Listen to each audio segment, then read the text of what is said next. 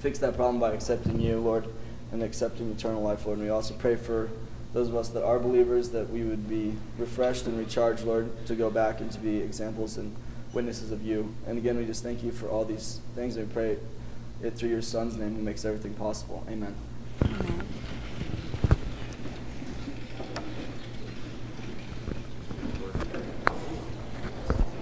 Okay, for uh, those of you who are thinking what in the world is going on, I just want to fill you in.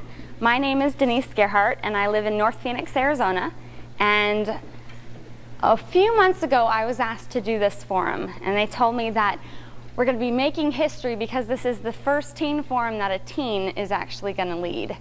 And um, just so you know, I am extremely nervous. So if you would please bear with each and every one of us, we're going to do our best to share some of the stories that we've experienced in our lives and some of the things that are very personal to us.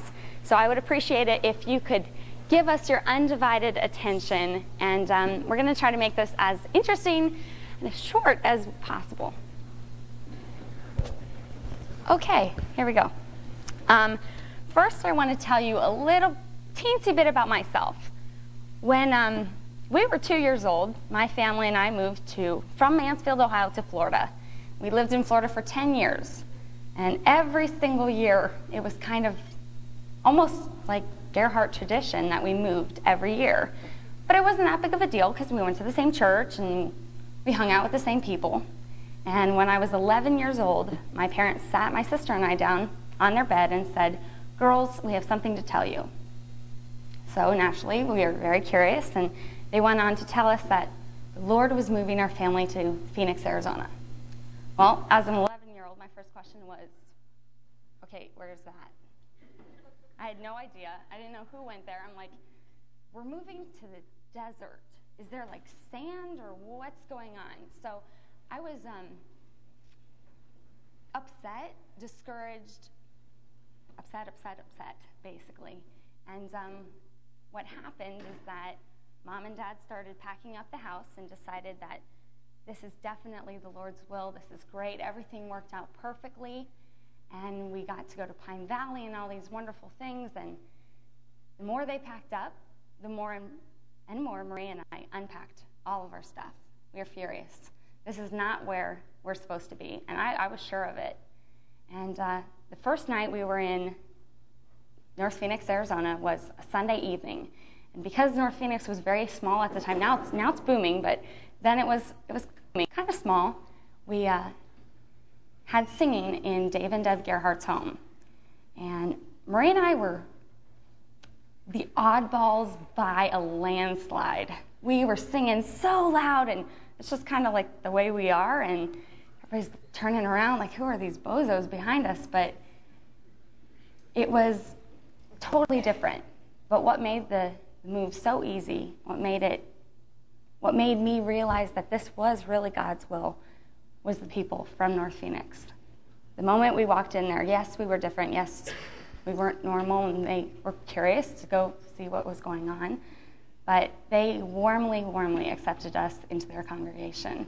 And they showed us that, you know, we're just like them. And through those years, we've been in Phoenix for about six years now. And ever since then, I can always turn to anybody in that church. And they are my family. And I think that a lot of times we don't even realize what we have. And I know I take them for granted each and every day. And I what I want to get out of the forum today is I want you guys to realize that you have each other. And a lot of times, you know, you think, yeah, my friends, they're here, they're, they're here to laugh with and sometimes cry with and giggle and whatnot. But in reality, they are your strong support. They're your beam, they're your foundation. We have God, we can turn to Him first. After that, we have these people. I mean, our peers, they know exactly what is going on in our lives. They're dealing with college, they're dealing with high school, they're dealing with relationships and everything that we are. And if anybody can better understand you, it's your peers. And a lot of them have excellent words of advice. Some, I mean, some people have failed tremendously. And from their failures, you can learn immensely. Is, that a word? I don't even know. But um, what we are going to hear today is the struggles and failures of five other individuals and some of the people that they've turned to in their life, and maybe some of the people that have turned to them, and kind of go from there. So, first, we're going to hear about Marie and her stressful life. Many of you who know me somewhat remotely well and know that I'm in charge of stress would think that this is an oxymoron. Why on earth is Marie up here talking about stress when she is the queen of stress? Um, I really don't know, actually, um, but that the Lord has taught me so much about um, how much stress is really not necessary in our lives. And with all this, trust me, I am talking to myself first, and all of you know that because many of you know how I am. Um, when I was young, um, I stressed a lot about little things, about tests and things, and even now I stress a lot about little things. But there was always something that my mom would tell me, and she would say, Marie, you know, you're stressing about this test or this paper or whatever it is. I want you to think about your life two weeks from now. And I want to ask you if you're going to remember that test. Are you going to remember that you even took some Spanish test and you got a B instead of a B plus? Probably not. And if my answer to that question was yes, yes, it matters. Yes, it does matter. Yeah, I, am going to care if I got a B plus on this test in two weeks.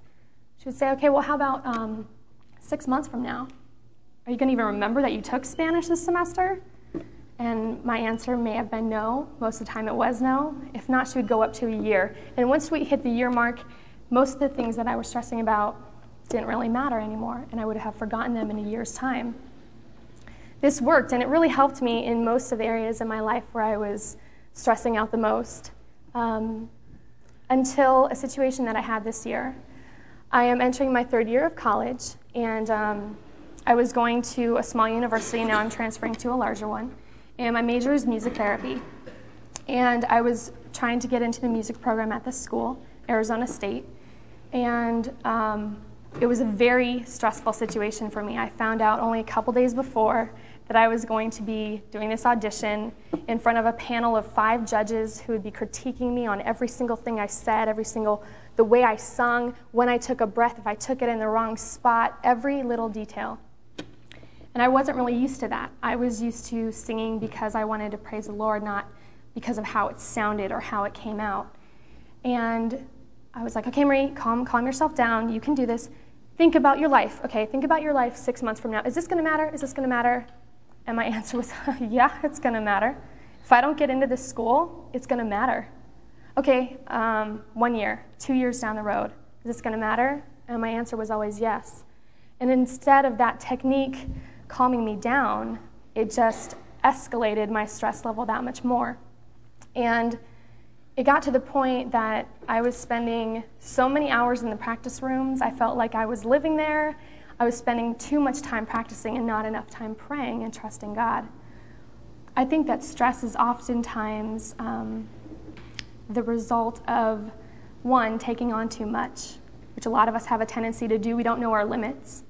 Two, procrastinating, which we all know what that's about. And three, not trusting in the Lord. And maybe it's not just one thing, but maybe it's a combination of all those three things. And that's what was going on in my life. And so I couldn't take it anymore. And I just sat down at my computer and I was like, I need help. I can't do this alone. And I was, I was too stressed to even pray for myself. And I sent out an email to most of the people in my address book, just anyone I knew, just I didn't really care who got it, just as long as people were praying for me. And I just explained my situation, said, you know, this is the day, this is the time that I'm, you know, have this audition. Would you please pray for me? And a couple people emailed me back saying, you know, Marie, we love you so much.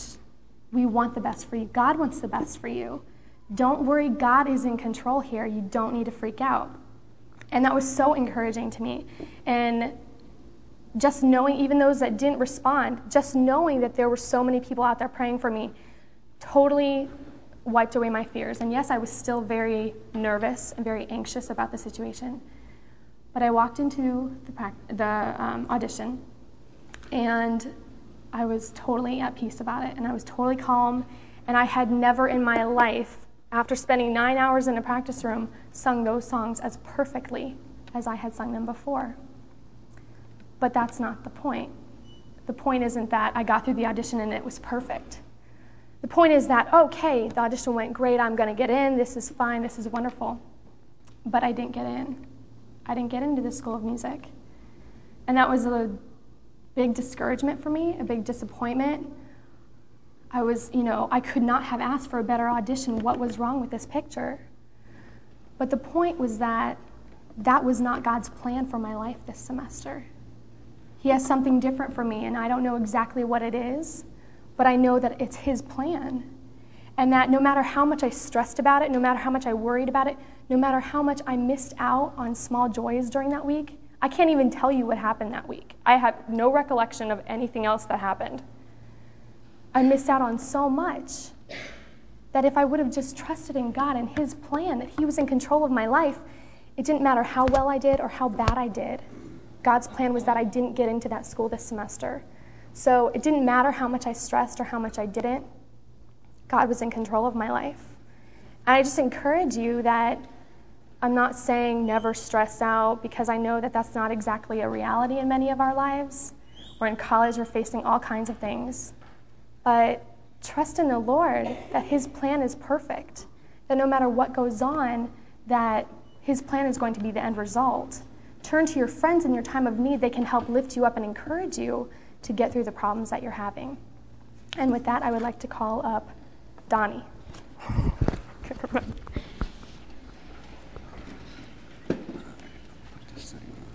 Yeah.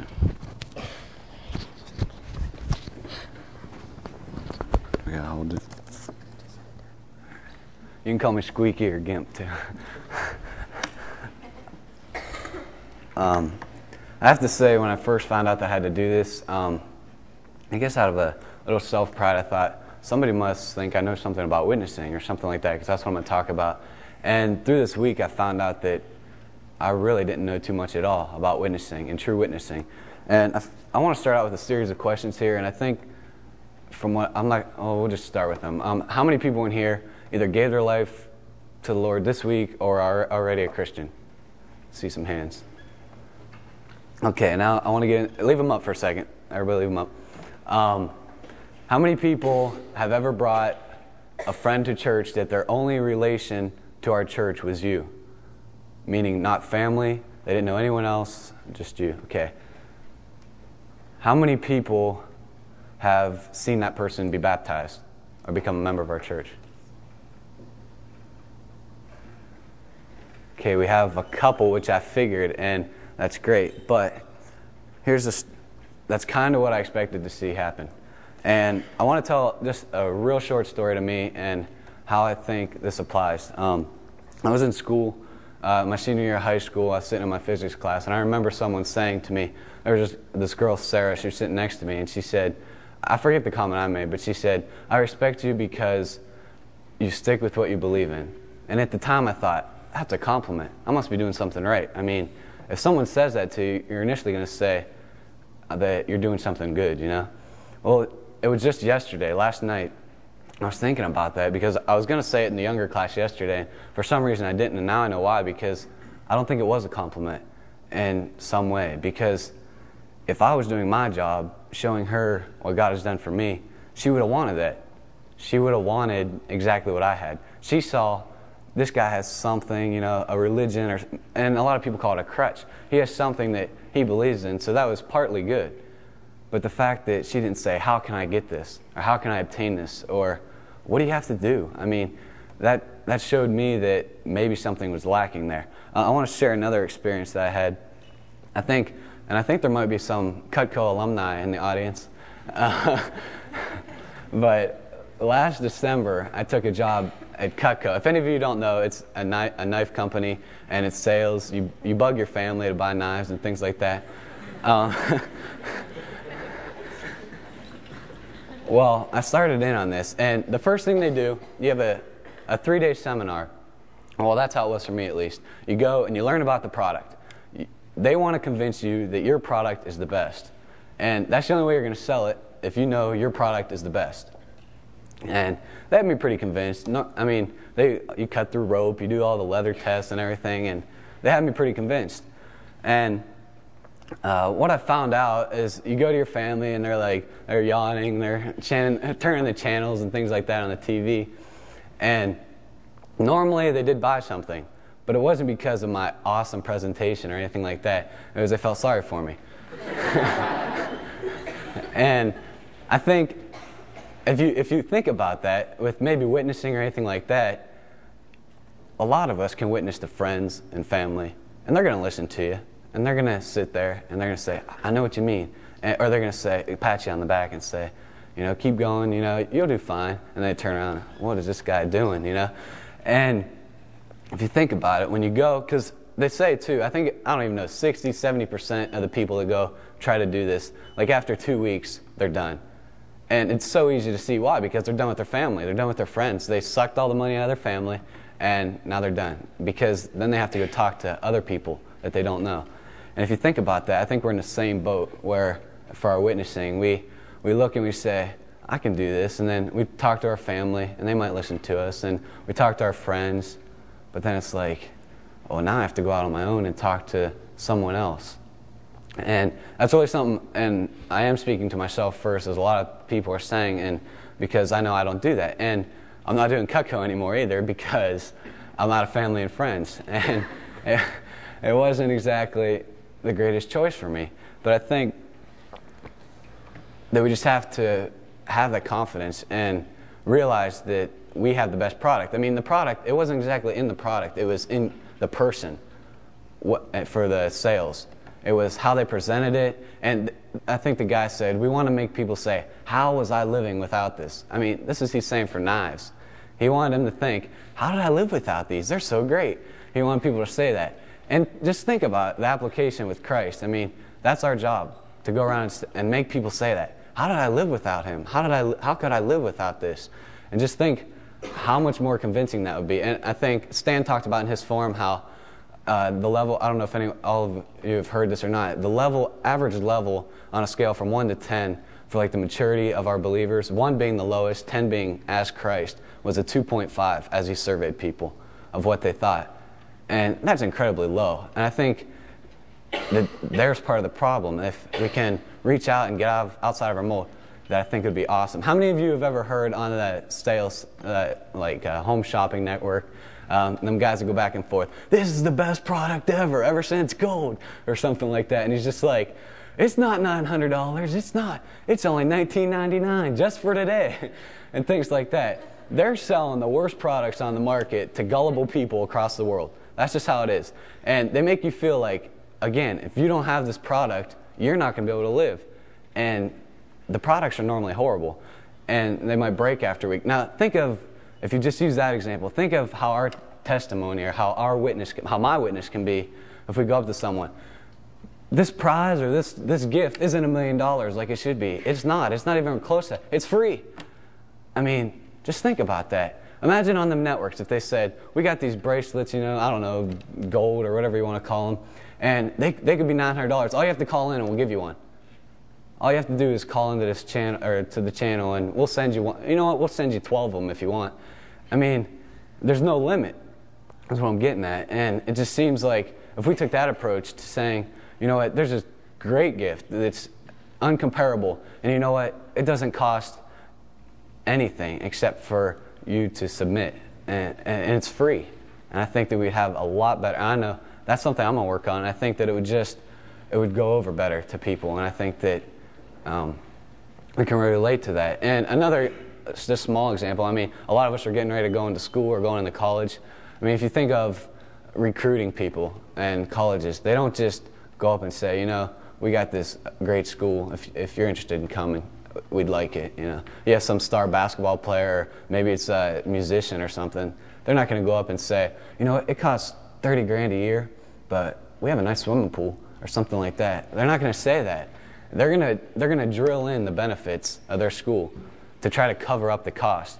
And I think we have minimal cost, and we should do the same thing: drill in the benefits of how we live our lives and how we can live our lives for Jesus Christ and how much how much better we have it. We have to show, and I have to show, how much better I have it and how I cannot live without Jesus Christ. And if we show that, that people need to have this product, I think witnessing will be a lot easier and we'll have awesome results, I think. And now Tasha's going to talk about how friends can help you in these experiences and how much better they make it to have them.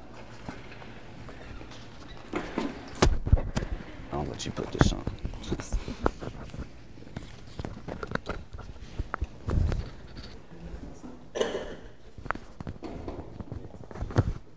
everybody.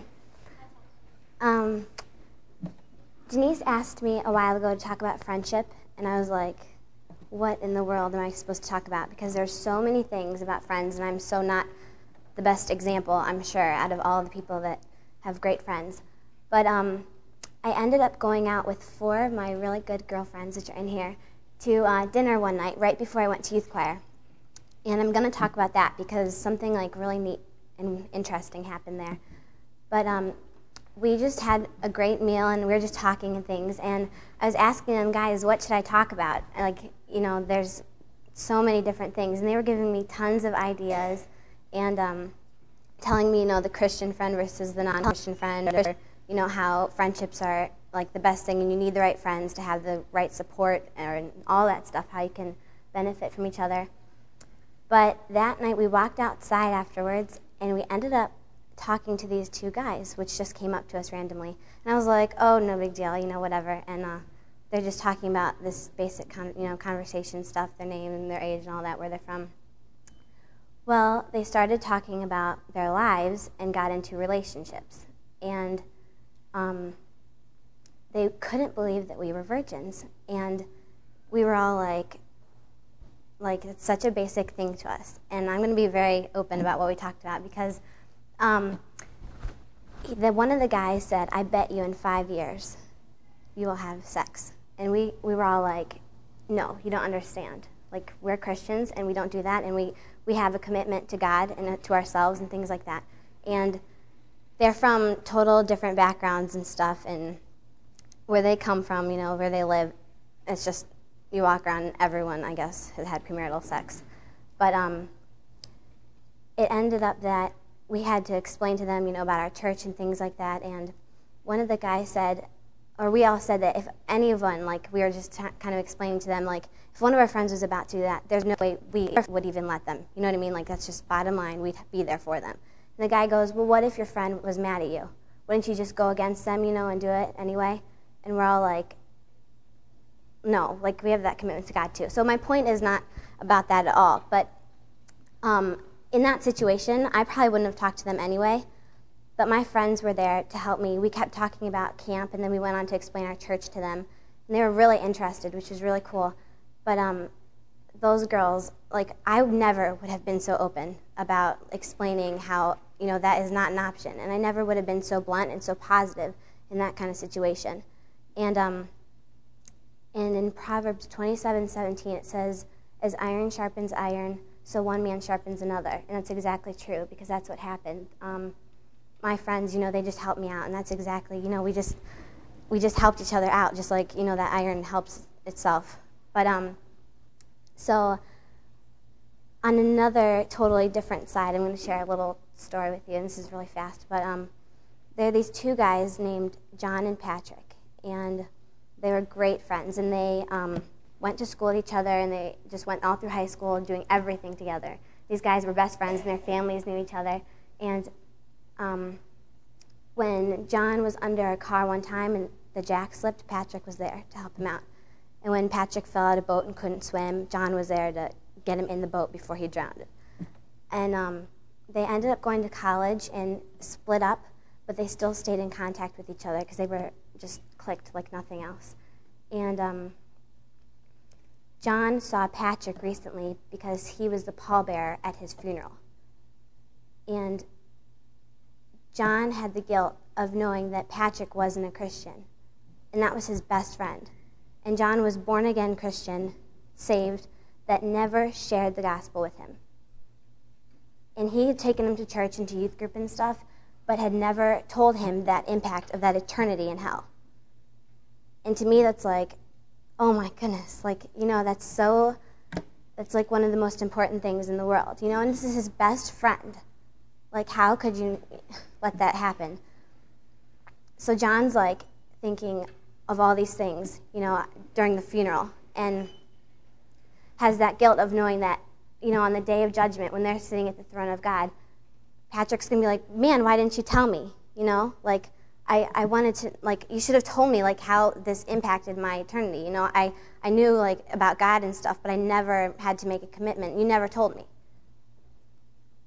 I just wanted to let you know that friendship is one of the most important things in your life, and your friends are there for you in all different kinds of situations, and you need the right friends. And um, in the Bible, there's tons of verses. I've looked up if you want to see me, but a ton of verses that talk about friendship. And um, just how it's really important to have the right friends and a positive influence. So now Ryan will talk about his Bible studies.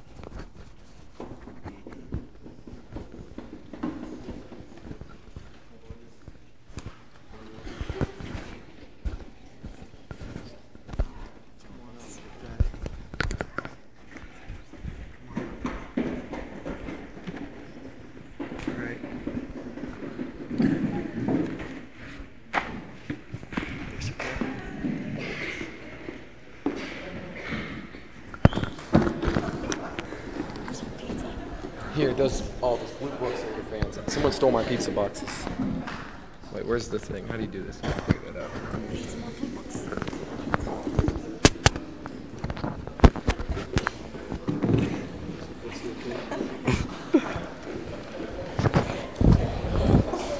Do you guys want to say anything at all? It's, he's, his name is King Daddy Jet. King Daddy And you can just say something before he talks or something. Yeah, the fan of it. You're the greatest. Yes, you're right. No, don't do that. I'm going to talk about studying your Bible, and to start, we're going to have a little skit, and it's a story from the Bible, and then we're going to have you guys guess what it is, but just wait until they're done saying things, and I'll ask you the stories again. All right, here we go. Okay, Daddy Jay. If You're the greatest. You're so daddy. You're so good to us. Thank you, King Daddy Jay. Can we do anything for you, King Daddy Jay? King Daddy. She has something to say. man, I made 603 score uh, th- this year. And I have a throne of ivory overlaid with gold. I exceed all the kings in the earth for riches and for wisdom. However, my pride has taken over taken me over, and now God is going to take my kingdom from me.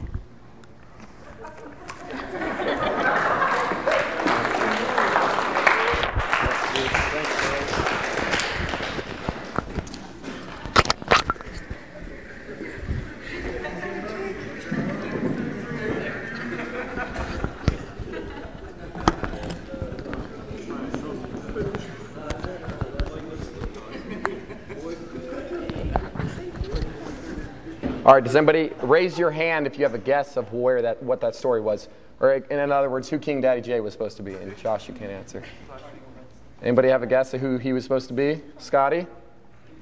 King Solomon, okay.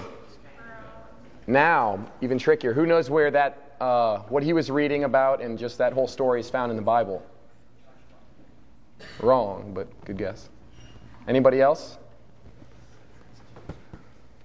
Ah, looks like we need to study our Bibles. That's what I'm talking about. It's actually found in 1 Kings 11 if you want to read all about that. But I am here to talk about studying your Bible. And what did I. Someone took my blue one that had my notes in it.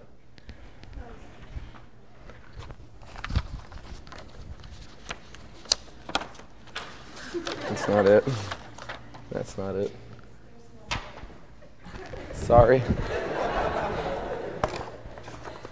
All right, here we go. What, this one? Yeah, that's for the tape that they're making here, champ. But, uh, all right, moving on. Now, as we're talking about reading your Bible, nobody knew where that was found, so you guys all need to read your Bible more. Anyway, you ask yourself, why do I need to read my Bible, perhaps? Uh, you hear ministers preach about it, you think you understand the gospel, you think you understand salvation, so, I mean, you can just take their word for it, right? Well, giving a couple normal day experiences, what if you had uh, not even a friend, just someone come up and tell you that they read in Sports Illustrated this week that Michael Jordan was for sure coming back next year and he already signed a contract and everything and he was coming back, would you just take their word for it and say, oh, yeah, they're probably right, I'll just believe it? Or would you go look up the magazine article yourself and find it? Or for girls, if that doesn't relate very well, what if uh, someone told you that uh, they read in People magazine that Britney Spears had died? They just told you just out of nowhere. She's in a car crash. Would you just believe it right away?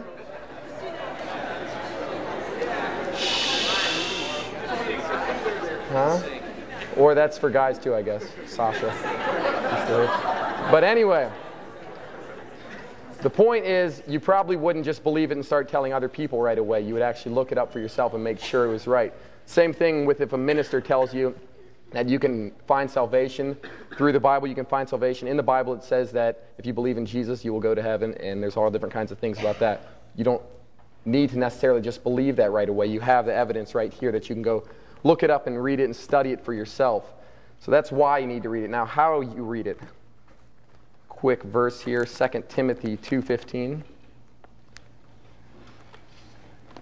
Does anybody know what that says? Oh, good job, Josh. All right. Study to show thyself approved unto God, a workman that needeth not to be ashamed, rightly dividing the word of truth. Who remembers what the first word of that verse was, other than Josh? Study, right? Okay. What's the difference between studying and reading? Uh, I use this example often. Um, let's say you're in school and everybody's going back to their high school days now that's graduated, but you have like a biology test on Monday and it's over chapter 7 and 8 or something like that. Are you just going to read chapter 7 tomorrow, chapter 8 Sunday, and then go to school pretty confident on the test? No, I mean, you, are not going to remember hardly anything you read. So, why, when we study the Bible, do we lay down in our bed at night, read one chapter, put it away, and go to sleep? Is that studying? That is reading, and we forget everything that we read the next day. To study for your test, you would actually probably highlight terms, memorize things, You'd read over it and over it and over again until you understood the concepts, not just knew them. It's the same thing with the Bible. If you really want to study your Bible, you need to underline parts of your Bible, make maybe note cards, memorize things, as Josh memorized that verse. Good job.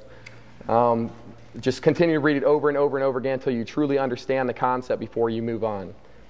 All right. Um, now, a couple other quick tips. Like a place to start, a good place to start if you haven't really ever studied your Bible a lot and you are trying to make a commitment after camp to really dive into it a lot more and get into it a lot more, one thing I always say is to go right back to the basics, go to the Gospels.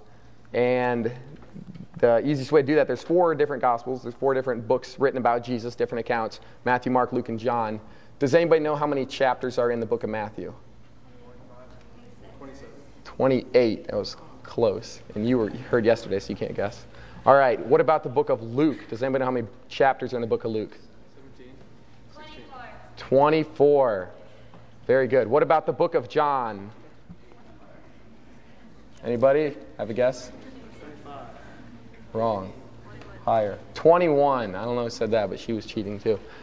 But anyway, those are all in the 20s. Seem like a lot of chapters, right? It'll take a long time to get through that. What about the book of Mark? 16. 16. Pretty short. That's a lot shorter, actually and it's still got all the main points, all the main things that you're going to need to get out of the life of Jesus, and it just kind of goes a little quicker through, a little easier to read through. The other Gospels are obviously very important and have a little different details now and then. But if you want a place just to start, I would kind of recommend that. Just go through the book of Mark, and you can get through it 16 chapters in no time like that. And then after that, you can start with the book of Acts, or go on to the book of Acts. Corinthians. No, I'm just kidding. You can move on to the book of Acts. Acts is kind of just like the sequel to the Gospels, where they start the early church, and it's very exciting how they go through all kinds of persecutions and yet strive for Christ, and we can relate that to our lives if we really push Jesus in our lives. Another uh, couple study tips uh, get a study Bible. That's not a necessity, I guess, if you, if you like your normal Bibles. If you have something against it, if your parents have something against it, don't do that, I guess. But if not, I think that's really, really changed my life, really changed my studying habits for the Bible. I decided about a year and a half ago I really needed to get more into it, into reading it. So I decided to buy one. It was spent a few bucks on it, but it was a very wise purchase. It totally changed my life. It had all different kinds of study notes underneath. It had different references on the side. Every verse it would say like a different verse to go to. So if you think if you read something and think, oh, wait, that sounds familiar, you, you look on the side and then you can look it up and find where that verse is found. And oh, yeah, that does make a lot of sense. It has maps. Some of the Bibles have maps just within the Bible. The Bible I have is called Life Application Bible. And that's the one I'm talking about that really helped me out. And it, like if you're reading about Jesus and where uh, it says he traveled somewhere, you can actually look and see exactly the path that he took. Really neat to do that. A concordance in the back. And it's not just your normal word concordance where you look for the word faith. It's like if you want to look up the subject of faith, and it'll give little phrases of um, what you would need, like faith as a mustard seed or faith uh, just in everyday life. Just it gives different kind of examples, not just specific times where it's written in the Bible. And then also, the last study tip I would have is put yourself in a position to teach. And you say, Well, I don't know that much about the Bible yet. How can I possibly teach it? But you know a lot more about the Bible than you thought you did, thought you do. Someone knew that that was Solomon up there, so that was pretty good. You knew that, but um, you know all kinds of things that you don't know that you know, and um, teaching simple salvation, simple just about Jesus. You could easily get a small group of two, three, four, five friends together and just have a small time Bible study. And if you do that, you'll make yourself accountable, and you, you'll have to know this stuff and then you'll just you'll just read it and you'll understand it. And we were Josh and Tanya and I were talking about this earlier this week, and she said the same thing. She put herself in a position where she had to have like a small little Bible study, and she, she learned so much more that way because she knew she, she would have to know it, or else she would look dumb or something. So try to read your Bible more, and that's about all I got. And now Beverly will come up and speak about encouragement.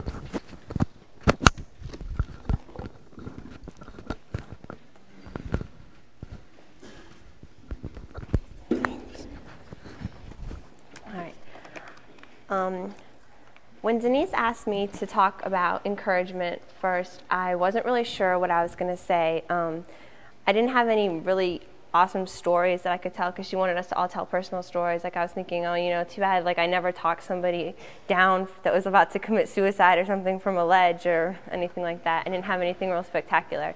And um, also, as I was studying um, more about encouragement in the Bible, um, like God was really just speaking to my heart and showing me how much more that everything that I'm about to say just applies to me. Um, and so I just want to say that before I start saying it, um, everything. Um, first, I just want to ask you guys, like Ryan did, um, to just raise your hands to answer a question, or Don, whoever did that, um, of how many of you have just struggled with, ever struggled with discouragement, being discouraged with anything, your job, school, family, friends, whatever, in the past year? I mean, I think pretty much everyone can say that. Um, how about in the past month? How about um, just this week at camp?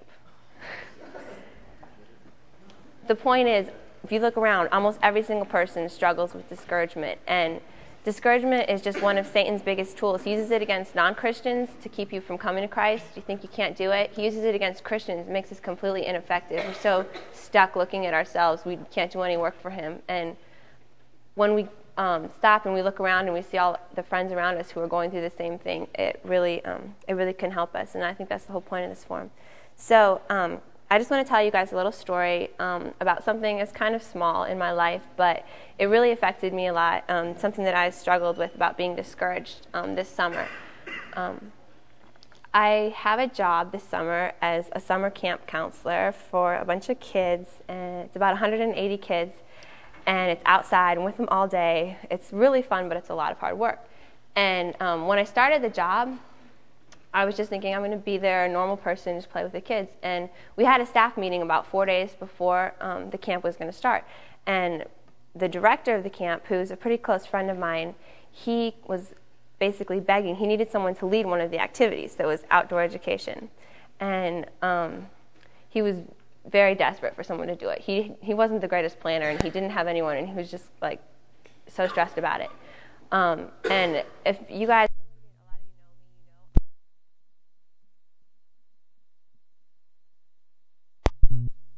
whatever. Um, but so I was like, I could never do this. um, I thought I could never do it. But the more he was talking about it, you know. I, God was really laying it on my heart that you know you should help them out. You could do it. You could probably teach a couple kids how to like put sticks together and make a teepee fire or something like that. So um, I told him I would do it, and um, as the camp approached, it was about four days away, and I had to like find all the materials and figure out what I was going to say. And I was kind of nervous about it. I was kind of stressing, but um, the camp started, and it started. It went pretty well. Like everything was going well. Um, I started figuring out some of the glitches and everything, and it should have been. I should have been really encouraged about it, but um, Satan used a lot of the things, um, like in my life, and like a lot of pride, just to discourage me um, he made me think about like what does everybody else think of me? What do these other counselors think of me? It made me doubt like i don't know that much about it. You know i've never done this before. And i just started getting really discouraged. And then also like if there was one or two kids who were messing around who weren't really paying attention it would like really get to me and i'd be like oh you know i'm doing such an awful job or whatever. And i started really worrying about it and um, it really got me down. And to the point where like um, sometimes i thought about like quitting. I was like i just can't do this. I don't feel like dealing with it. This is supposed to be enjoyable summer and it's so much stress um, I sometimes when I came to work, I just like didn't want to be there. I was kind of had a bad attitude with the kids. I was just like, you know, can't wait till this day's over. Um, until one of the counselors, the other one who worked there, um, a really good friend of mine who I really respect a lot with kids, he told me just off the blue um, comment one day, you know, you're doing a really good job. And it seems like such a simple comment, and I was, but it just really encouraged me a lot. And then um, when I was coming to this camp, um, right before I was leaving, I was getting ready to go. He just told me, you know, you've done a really good job this summer, um, and you know, he encouraged me that he's like, I really, you know, I think you should do what you want to do with your life, but I think if you would ever end up working with kids, that it would be, you know, you have a real talent for that. And like the point isn't that I can work with kids. That's not the point. But the point is like just him saying those three sentences to me just completely changed my outlook about what how the whole summer had been for me and even maybe on just like what my career and my future might be. Um, and when I thought about telling that story to you guys, it hit me that this person who encouraged me, he wasn't a Christian. And I'm like, how did this person who wasn't a Christian, he, I don't even know if he really believes in God, um, he was used to encourage me. And I thought, you know, some, and I'm not to condemn my friends because this is all to me too, but you know, why wasn't like weren't my Christian friends there to encourage me? And I kind of realized that it was like he was there and he saw what was going on and he saw the need in me um, and he just encouraged me. And I just want, I think that we all need to think about. Um, our Christian friends around us. Like we're so stuck in our own little world. Sometimes we just see all of our problems, and like we don't really take time to look around and see the problems in each other's lives, and we don't really take time to encourage each other. Um, but it's something that God commands for us to do, and it's something that we all need to do for each other. And I just want to read um, Bible verse in 1 Thessalonians 5, 11 through 18, that just talks about um, encouraging each other in the different ways and why God wants us to do it. It says, um, Therefore, comfort each other and edify one another, just as you are also doing. And we urge you, brethren, to recognize those who labor among you and who are over you in the Lord and admonish you, and to esteem them very highly in love for their work's sake. And um, that part of the verse really kind of spoke to me this year at camp because then I know like a lot of my friends too had a lot of responsibilities at camp and sometimes the people who are like doing things and leading it looks like they've got it all together but they're a lot of times they're really nervous and they're insecure and they need the encouragement just as much as anyone else. Um, says, Be at peace among yourselves. Now we exhort you, brethren, warn those who are unruly, comfort the faint hearted, uphold the weak, be patient with all, see that no one renders evil for evil to anyone, but always pursue what is good, both for yourselves and for all. Rejoice always and pray without ceasing, and everything give thanks.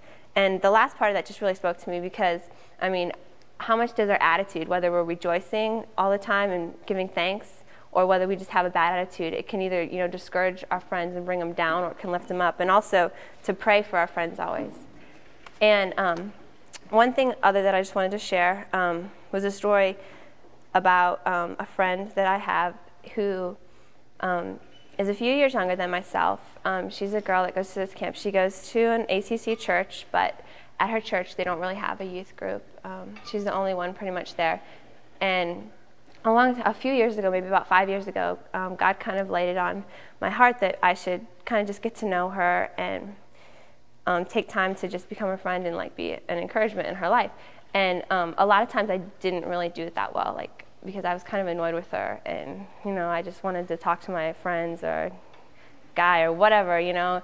But we started becoming friends. We emailed each other a lot, um, I went up to see her a lot. We did things together, and a lot of times it was hard. It took sacrifice, and I'm not saying any of this like to glorify myself because I know that I failed a lot, and it was only God that helped me to do it.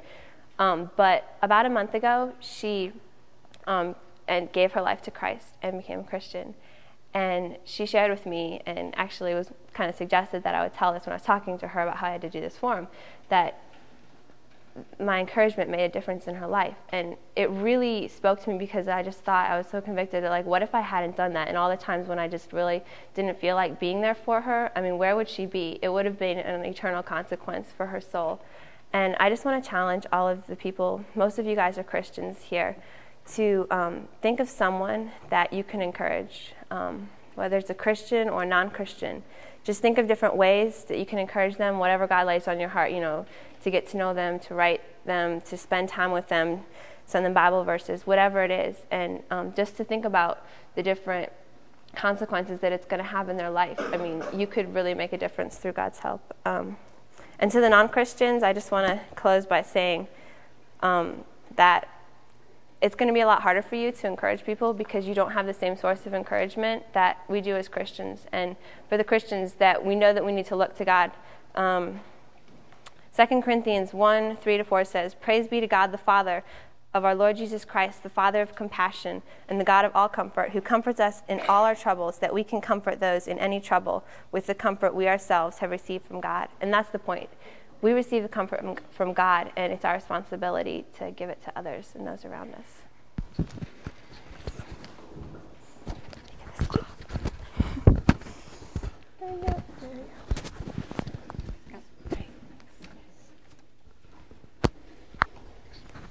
Okay. I first want to thank you for your patience and uh, everything, but uh, we're going to wrap it up real quickly here. And um, I want you guys to look around and look at what the person beside you is wearing, what they look like, what color their hair is, and who they are as a person. Take a look around. Okay, now bring the attention back here. I want to tell you guys a story about myself when I was probably just about 16 years old. For your information, I'm 18 now, so it was just about two years ago. And um, I looked like a good kid. I, I think I still do, but you know, I, I was a good kid. I mean, I got good grades. I never talked back to my parents. You know, I, I mean, I was a good kid. But who I was at church and who I was at school were completely different people. And I want you to know that looks can be very, very deceiving. And just because your friend sitting to the right or left of you looks like they're doing fine, they might not be. Okay, the person beside you, are they a Christian? They may know the Bible inside and out. They may have studied it, like Ryan had mentioned. Do they have Christ in their heart? Do, have they accepted God into their life? And I'm not here to preach to you. I'm going to leave that to the ministers. But what I want to share with you is that you guys have the perfect opportunity. It's trying to calculate that there's, we think there's about 100 people in this room. And these people are people that totally get you, if I can say that. They, they understand what it is that you're going through. And when I was 16 years old, I looked around at my lunch table at school.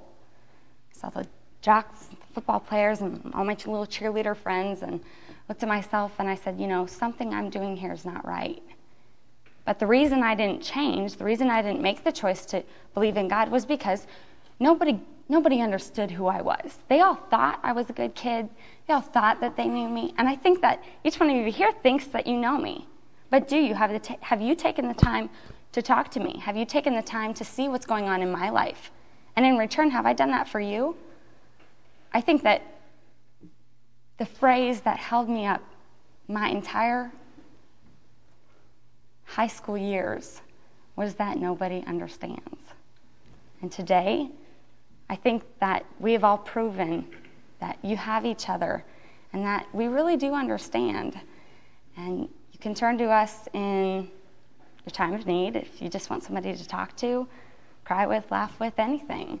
And some of you have really helped me in my life and get my life in order and, you know, say, wake up, Denise. You know, you're not being a good example. You're not encouraging others. So, what I want to leave you with now is that don't be afraid. Don't be afraid to turn to the person next to you and share what it is that you think is right or what's in your heart. And um, just know that they understand, they get you, and whenever the opportunity arises, that you should prayerfully consider sharing with them parts of your life inside and outside of the church. So um, I appreciate very much your attention and have a wonderful afternoon.